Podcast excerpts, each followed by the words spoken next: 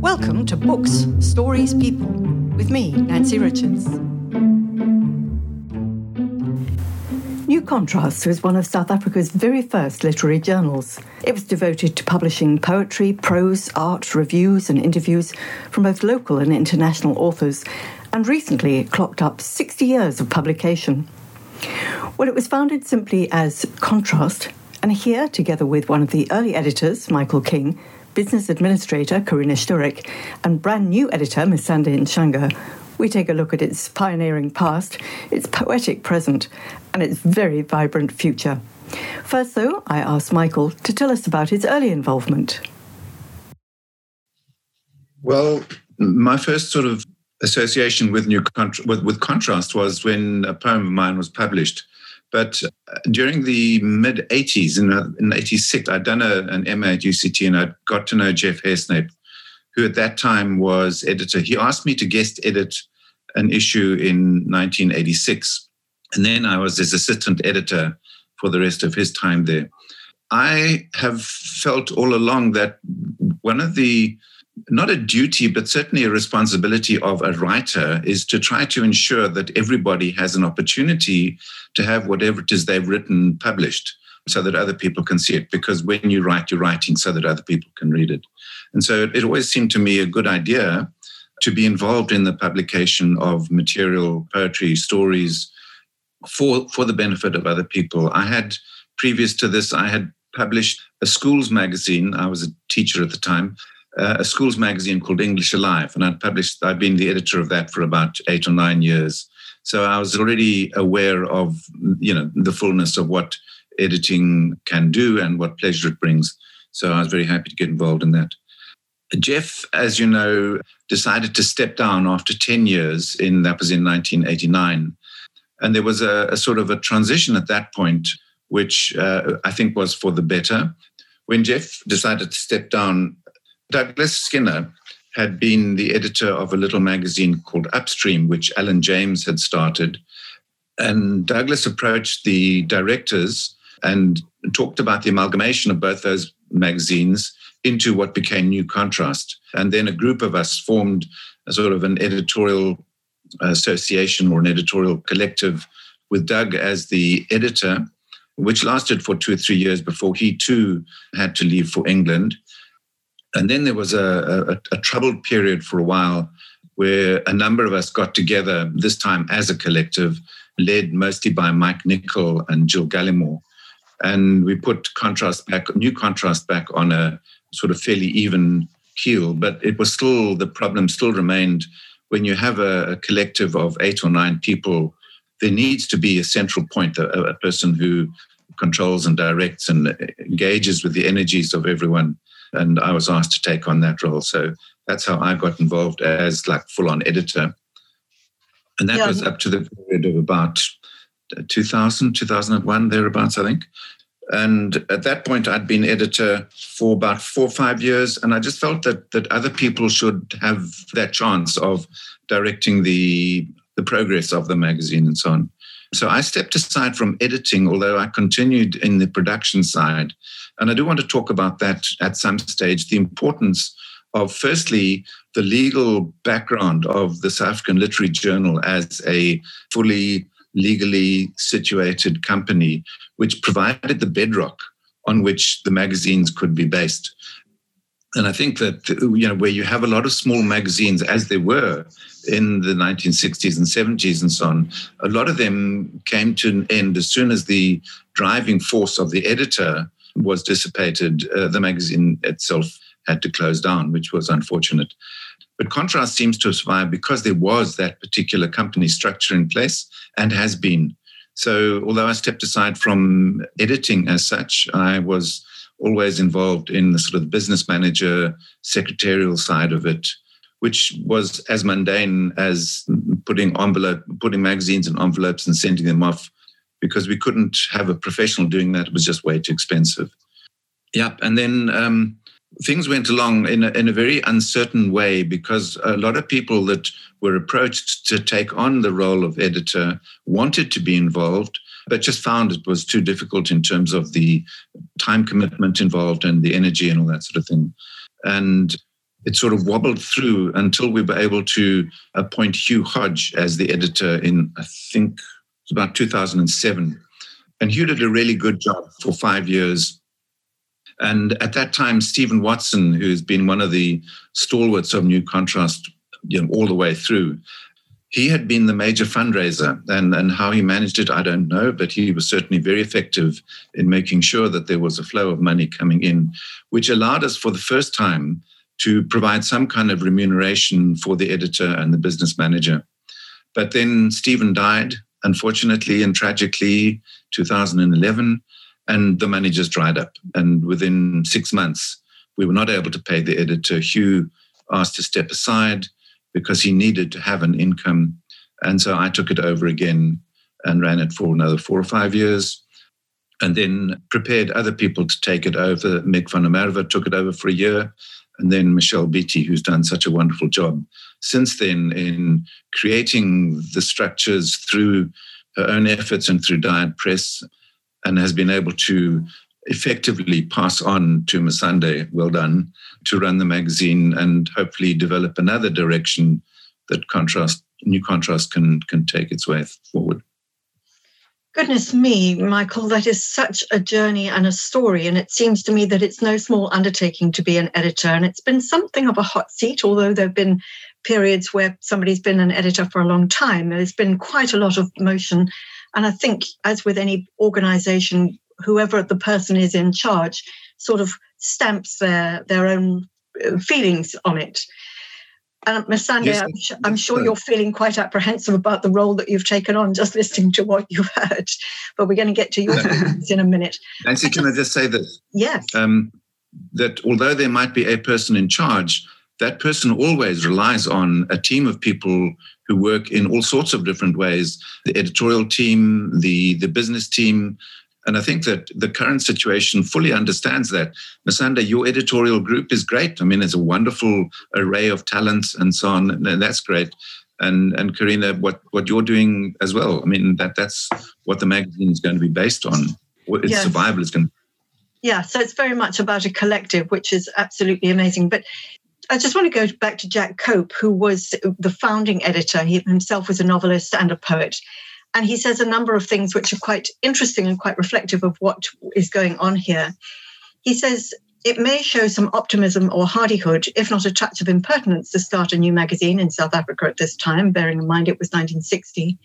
The answer, if there is any doubt, can only come from the page's contrast itself. To succeed, it must provide a flashpoint for the vital currents moving everywhere what do we know about Michael? What do you know about Jack Cope? And what was his? I'm sure there was more to what he had to say there. What was his thinking in creating contrast? Well, the simplest answer is is that there was a group of people who felt that there was a need for a literary journal. There were a lot of people who were involved in literary publications in a number of different ways. And, and so the idea of having a regular platform to have material published for people to read certainly rang the bells for the, the people who set up Contrast. The editorial board, uh, the, the first editorial board, included people such as Anthony Delius, Jack Cope, Jan Rabie, Philip Segal, Nancy Baines, Anthony Clark, who was the, I think, the founder of Clark's Bookshop. You know, so it's people who are deeply involved in literature and the production of literature that arose out of our South African circumstances at the time if you look at the the first 20 years, uh, the names that, are, that crop up there are certainly the key names, both who were established at that time, like Anthony Delius and so on, but then also the rising people. Um, uh, and, and, there are lots of names that, that um, sort of give a history of South African um, literature. Um, and, uh, and I think that's what Jack was looking for is that, that there should be a vehicle uh, for these people to be able to express their their work, um, their ideas, and so on to to the the reading public. You know, he also says it was a magazine with no policy. Uh, he says its aims may be difficult just because they are so simple to keep out of the rough and tumble of parties and groups, and yet to cross all borders and to hold a balance even between conflicting opinions.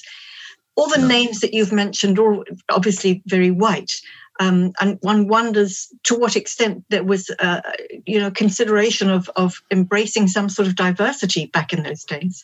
They were very turbulent times here in South Africa, and there certainly were many people writing.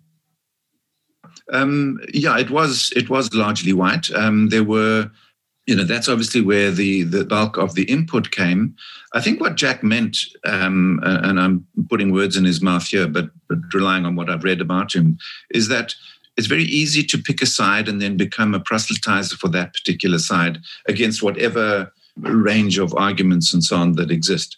And, and he was saying he's not picking a side. He's simply going to take the, the, the material that comes in or that he asks for, uh, judge it on its merits, and then publish accordingly. And I think he did that. I don't think that the only thing that he seems to have taken a, a, very strong stand on, and it comes through repeatedly in the notes that he wrote in each issue, um, was his opposition to censorship and his articulation of the arguments against censorship.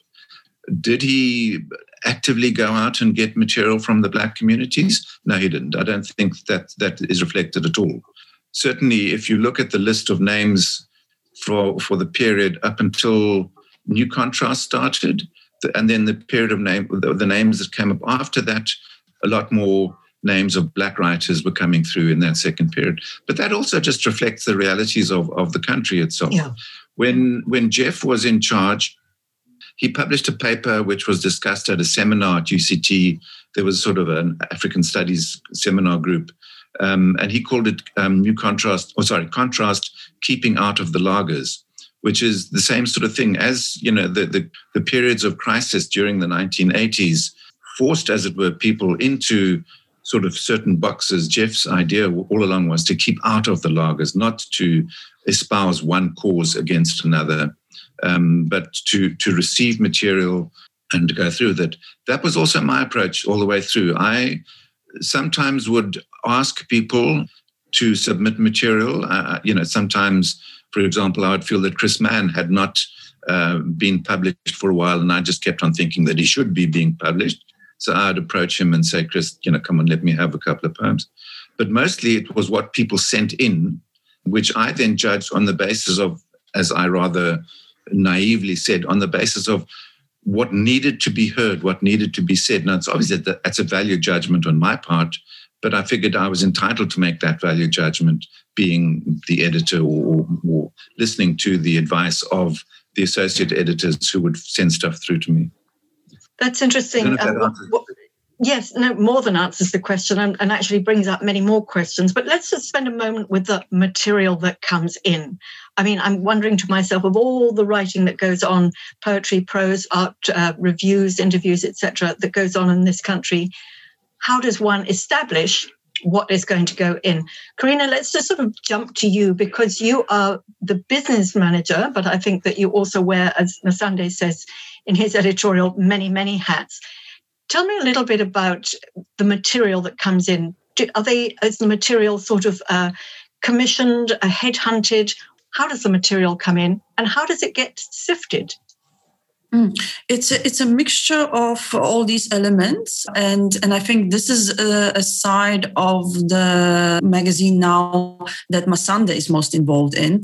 Uh, but uh, we work with a platform, Submittable, um, an online platform where anybody can submit their work, and then Masande's editorial team sifts through it and and chooses um, uh, whatever they feel is fit for an issue people occasionally write uh, to me as well to ask how to submit and what we are looking for but but it's mostly really the editor's job. My role is mainly to look after the really mundane side of things. Uh, like michael said it is really the putting the magazines into envelopes and and making sure that that I can post them um, in lockdown. That was a challenge. It continues to be a challenge because, for example, we have subscribers from all over the world, including uh, countries like Australia, where I haven't been able to post anything for the past year, uh, and yet uh, people are extremely generous and supportive. And we continue with the ebooks, so the e-version of the magazine, and are waiting for better times. And it's it's quite astounding uh, how well known New Contrast is really all over the world. It it surprises me every time when people write from Pakistan or India or the UK, Canada, from wherever you think, and also uh, a lot of libraries from all over the world subscribe to New Contrast. Oh. So it's it's really heartening to know that this is not just a small enterprise that is South African. It has become really an international journal with quite a reach. And I know even from my own perspective, when, when I was still uh, studying and living in Austria, I knew about New Contrast, and it was it was a very prestigious um, magazine that we were aware of. And then when I came to live in South Africa, I remember the day when one of my own poems was accepted for the first time. And, and what a thrill it was because I really felt from the start that it was being part of literary history, uh, South African literary history. And then um, a few years ago, I was asked to join the board, which was also a huge honor and then, because of a set of very strange circumstances, uh, we really couldn't find anybody who could do this mundane side of the job. And so I volunteered simply because I have enough experience on other projects to be able to, yeah, to handle the very, very ordinary things like going to the post office, answering emails, making sure that everything is coordinated. Well, you've answered many questions there because I was going to say, how did you get involved and what, what did you know of it? But a couple of the things that you touched on there is the sheer volume of the volume or the or the sheer reach of the volume. And also the fact of you going to the post office sounds so blissfully old fashioned in these 21st century days where everything is online. At what point did it go digital? And how many physical copies are printed? What are we looking at in terms of the full reach, digital and print? And how many print copies are still printed? At the moment, we are printing per issue 250 copies. Uh, for the Jubilee issue last year, we printed 300. And most of them are distributed via subscriptions and uh, bookshops. And also now recently, it used to function for quite a while now, but recently we also redesigned and uh, revamped the website, which has also become like an online shop. And it functions extremely well. And I am so heartened to see how many people just subscribe now to, to the newsletter and click on individual issues, order back copies, and are not only in, interested in the latest, but really go and look for things. Uh, where, where sometimes I will get requests from um, magazines published two or three years ago where somebody says, I'm looking specifically for this because I'm an admirer of some poet or artist and I would like to have a copy of this. And the, these orders come in basically daily which is really heartening. And I think it will hopefully provide the sustainability platform also for the contrast to, for new contrast to continue. So, amongst the many hats that Masande refers to that you wear is also archivist. So, if people are looking for things, presumably all the material has been archived and is online, which is extraordinary, considering that the material that comes in is both local and international. I mean, it's this is a world of literature. Uh, just before we get to Masande, I'm dying to hear what his mission is for the, or his vision is for the future. Talking of archives, Karina, on the 60th, on your Jubilee edition, which has got one, two, three, six different covers, has somebody still got all the original covers since Michael does? Are you the holder of the archive, Michael? I've got a, a, copy of every issue, but just the copy. The, the actual material that was submitted and used in the editorial process has normally been sent up to Nelm from time to time. So I think Nelm, I think it might have a newer name, but I know it as Nelm in Grahamstown, the National English Literary Museum. But yeah, the original copies, I don't know what's happened to the actual artwork from that. No. Gosh, it's definitely museum museum worthy. The whole collection. Masande, I imagine that you were you must be quaking in your boots listening to the the history of new contrast and or the history of contrast and new contrast. Tell me what you felt when somebody rang you up and said, "Are you interested?" What what was your feeling? What do you know about new contrast? well, by the time that happened, um, I'd actually been the prose editor for about a year.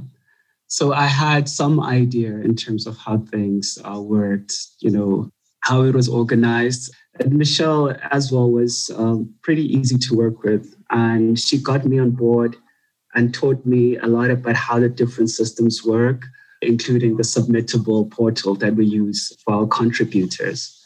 But I mean, having said that, when I first heard about it, of course, you know, there was this idea that it's extremely daunting. There are so many different moving parts. And of course, it's like Michael was saying, part of you know working on a literary journal to some extent is something that is a labor of love and something that is in service to the community of writing. So it's something that requires a lot of time, but might not necessarily give back in compensation. And so there was also that to consider. But after a while, it just it seemed like a fantastic opportunity because when I did come on, Michelle had these really well put together and streamlined systems, which I inherited for the most part. And like Karina mentioned too, that you know it was a journal that was well regarded internationally. You know, it's a world class journal.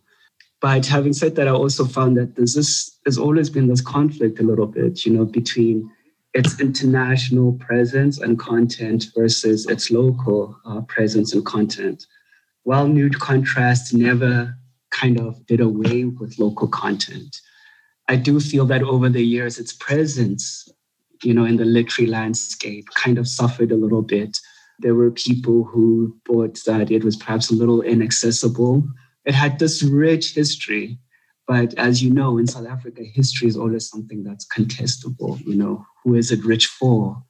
And the journal hadn't kind of explicitly made that statement yet. But besides that, you know, it was well functioning. It had great writers, and um, there was an incredible amount of responsibility as well. And so once I got my head around all of that, though, um, I was pretty excited to get started. So uh, there's a clue in what you said there that originally for a year you'd been prose editor. So I think within the editorship there are a number of different people handling different areas. Just just explain to yes. us who your current team is. Oh, okay. Well, it's from my understanding, it's been an unofficial system. Sometimes, you know, the editor would also be the poetry editor or the English poetry editor. But I kind of wanted to formalize it a little bit more for reasons that I'll get into. So, one of the first things that I did when I took the role of editor was to decentralize it in a way, to take it and um, break it into an Afrikaans or Kaaps poetry editor, an English poetry editor, a prose editor, an African languages or Xhosa poetry editor. And part of the reason I wanted to do this was because, um, you know, as an editor, there's always the question of what principles are you using to gatekeep the content in the magazine? And even if your intentions are good, uh, for me, it's always good to question them.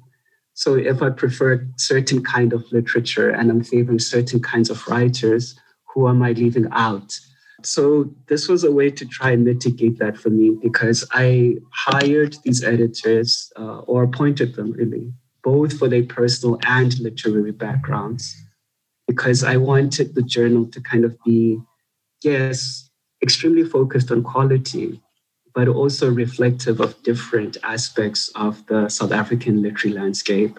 I find that incredibly important um, because it's our literature, you know, and uh, part of the goal of the magazine is to develop that. So I appointed them and um, I work closely with them still, but largely I draw on their expertise as practitioners and as readers as well. And we're all united under the common goal of making this a platform that anyone from the different aspects of South African literature can use to showcase their work and also take in the work of other writers as well. Just briefly, as we clo- come to a close, I just want to talk of two things art and poetry. Poetry, I believe that you have a competition as well. Yes, yes, we do. Uh, we do have a National Poetry Prize. We publish the winner and the runner up, two runner ups actually. And that was in our issue 193 but I wasn't really involved heavily uh, with the process of, of selection or judging. It was Karina who was more hands on with that. It was just a little bit before my time as editor. Then, Karina, let me just ask you a little bit about that because I mean, there's a poet in just about every living soul on this planet, and I imagine that you must get must get flooded with submissions. Who has the job of reading and choosing the poetry? So so for the national poetry prize it's only in its infancy. So so uh, this was the uh, first year.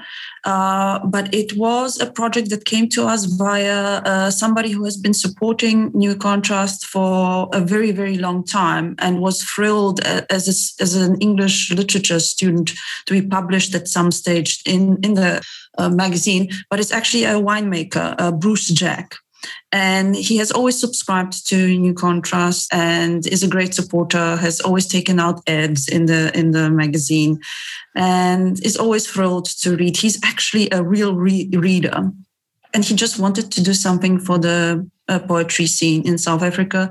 So uh, he is the main sponsor of the prize with his wine money, wine and literature going well together and yeah so and we in the first year we got a little bit over 450 uh, submissions.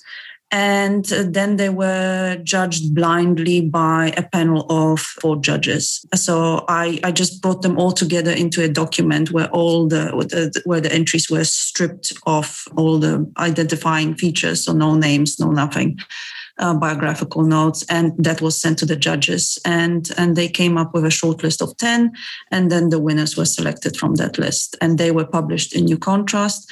Um, earlier this year, and they will also be published um, in the Jack Journal that Jack Bruce himself uh, runs, which is also a very creative, beautiful publication that comes out once a year gosh, I suppose blind judging, as it, I suppose that's the way you would judge wine as well. So it's probably altogether appropriate. If anybody would like to know more, Karina, I'm, i think that you're on the end of that. And, and, I think probably best for people to go to the website, which is newcontrast.net, newcontrast net and they'll get all the details as to how they can enter how they can find out more archives etc so just then in closing Masande, um, with you i just wanted to talk about art. You've got a wonderful image on the cover of, of 193 and i think on the cover of 194 which i don't have in my hands it's an exquisite cover. How do you choose the art? And just quickly tell me about how art and literature combine in your vision so we have a really incredible art editor, David, who is in very close communication with the visual artists that we select both for the cover as well as for our featured artists. Um, this particular artist, Paula Manelli, is brilliant. He's from Gqeberha and he's young. And usually, what we look for are people um, whose artwork is kind of engaging, you know, with the same kind of themes or even conflicts that are reflected in our writing as well. So we'd like to have a continuous conversation between the literature and the art. And it's also just a great way of announcing the journal, you know, of um, kind of signaling what our preoccupations are and what we're trying to do with it, which is also something that now we've extended into how we design the magazine by recently recruiting um, a new production designer, Megan Ross, who in spirit actually almost works as part of the editorial team. You know, she's a poet herself, but um, she's she's brilliant at designing. And so art is definitely something that is as important to us as the other work in the journal. My goodness me, it just shows how the whole publication epitomizes how the lines are blurred between all the various different art forms. It's been absolutely fascinating. There's so much more to say, but the, more importantly, there's so much more to read. So, Michael King, as one of the silverbacks of the whole business, thank you very much for joining us. Thank you. Karina Szczurek, who wears many, many hats, but as business administrator, thank you very much. And Masande, what can I say, Masande Ntshanga? Chance for the future. You've got uh, you've got big shoes, which sounds like you're filling them more than adequately. So thank you very thank much. You. New Contrast. It's available if you want to find out a little bit more about the background. Once again, the website is newcontrast.net. And I wish you all the very, very best of luck for all the forthcoming editions. Thank you very much. Thank you. Thank you. Thank you.